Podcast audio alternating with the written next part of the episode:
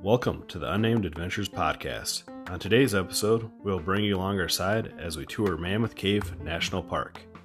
Mammoth Cave National Park preserves the cave system and part of the Green River Valley and hilly countryside of south central Kentucky. This is the world's largest known cave system with more than 400 miles explored.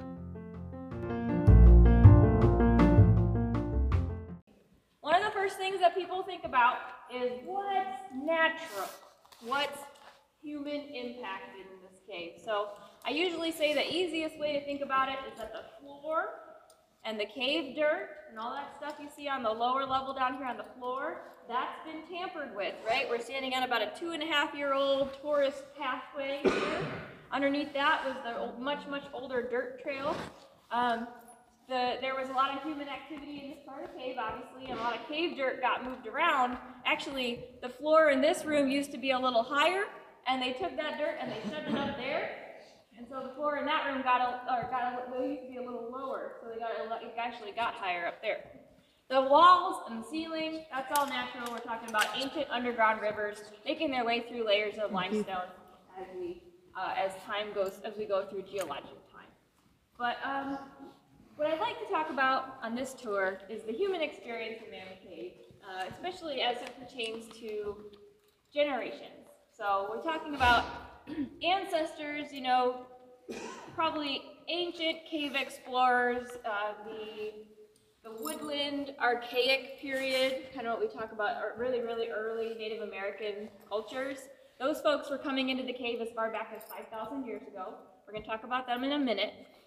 And then as the European settlers from the East Coast who had been fighting in the Revolutionary War ended up in the Kentucky Territory, they were settling down in land grants that the new United States government had given them for homesteads. And so the homesteaders were coming in the cave as well.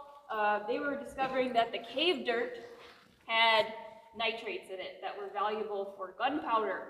And so if they were using their rifles for hunting or whatever else, they would be coming into a cave like this, a big open dry cave to get that dirt.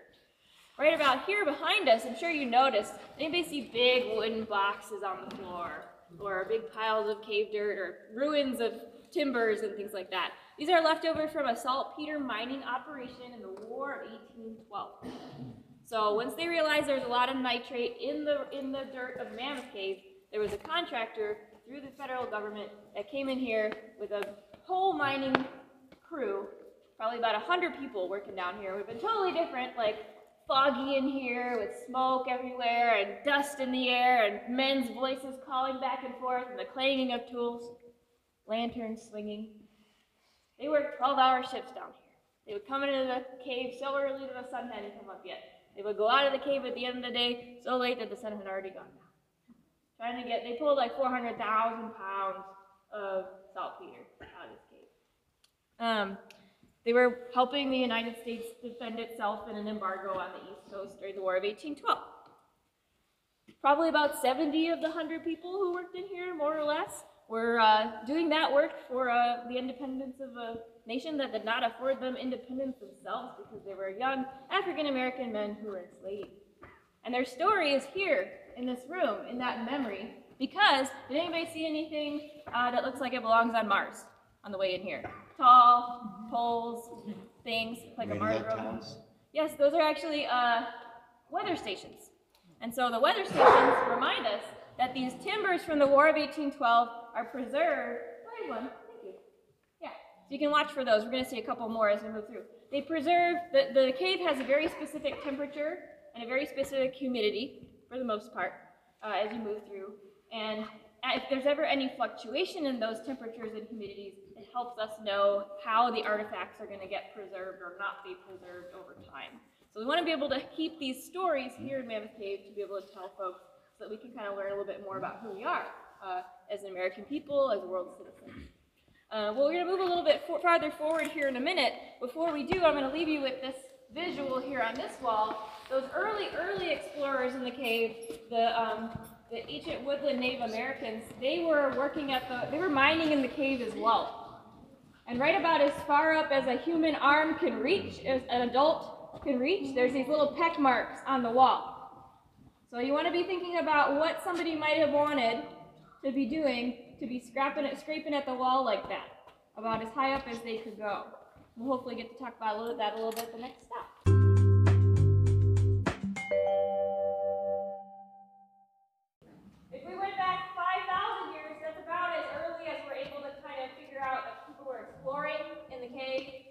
Um, those ancient woodland Native Americans came back, we think, almost at least six miles deep into the cave, probably about 12 miles total. They wouldn't have been using a lantern like this, they probably would have had a stick from the Green River. It's called cane reed. They would trim those and carry bundles of them into the cave with them on fire. As the one stick would burn down, they'd use the next one to light from that, and then they'd be able to go a little farther into the cave. We know this because the miners from the saltpeter operation, those nitrate miners, they found thousands of those cane reed torches all over the. Hun- Bunch and bunches of piles of these hand-woven sandals, that slippers that people would wear back in those ancient times. Um, bowls that were made out of like gourds that were cultivated on the surface to be used as containers down here in the cave.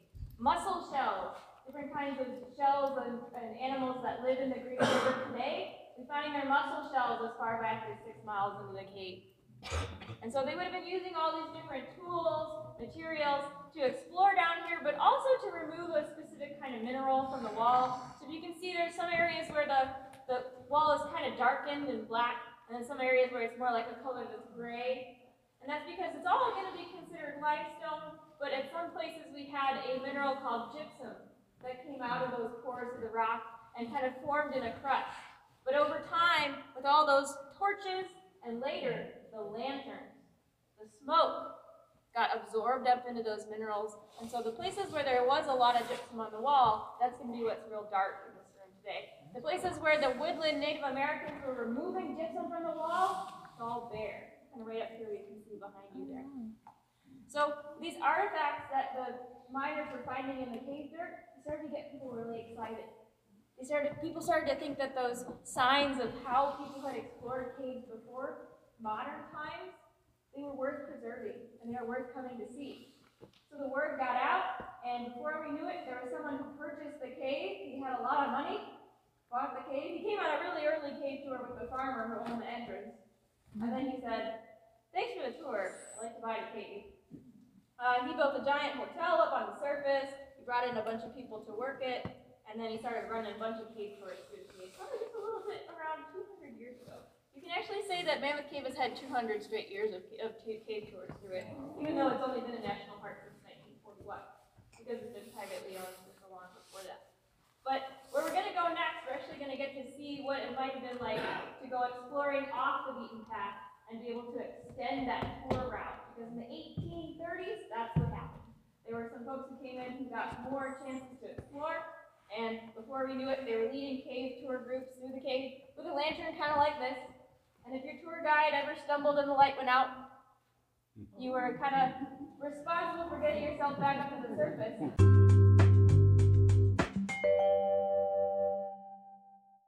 Mr. Bishop was brought to Mammoth Cave in 1838. Did anybody see the year 1838 on the walls? Yeah. Yes, that's because that's right around the time that people started writing their names on the walls.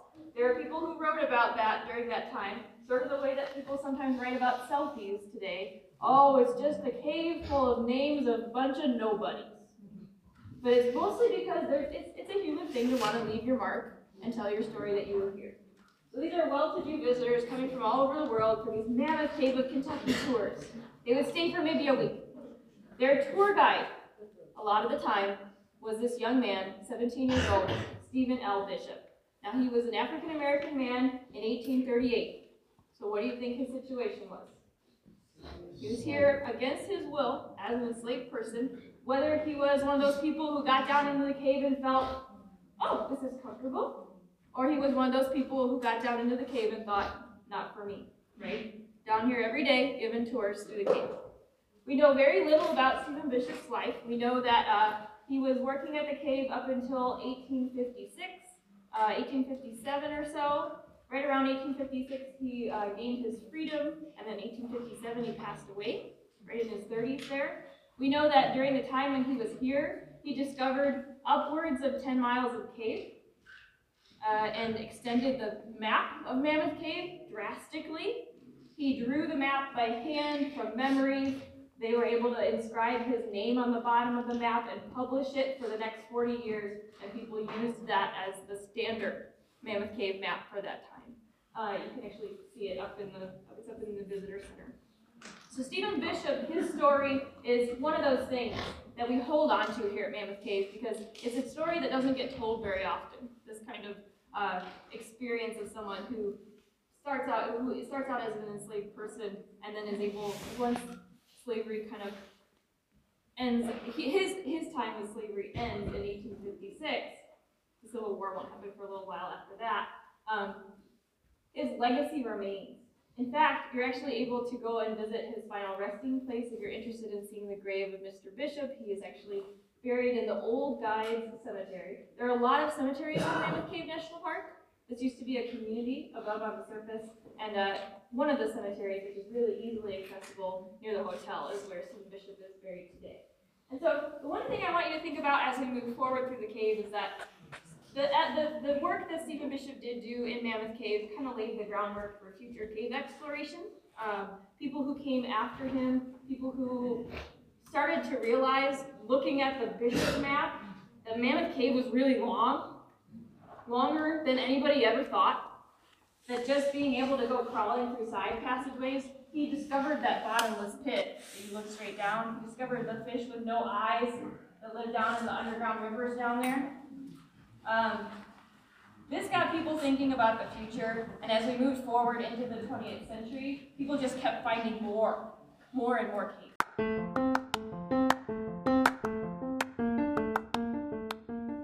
To support our journey, or buy us a beer while we're traveling, you can do so now.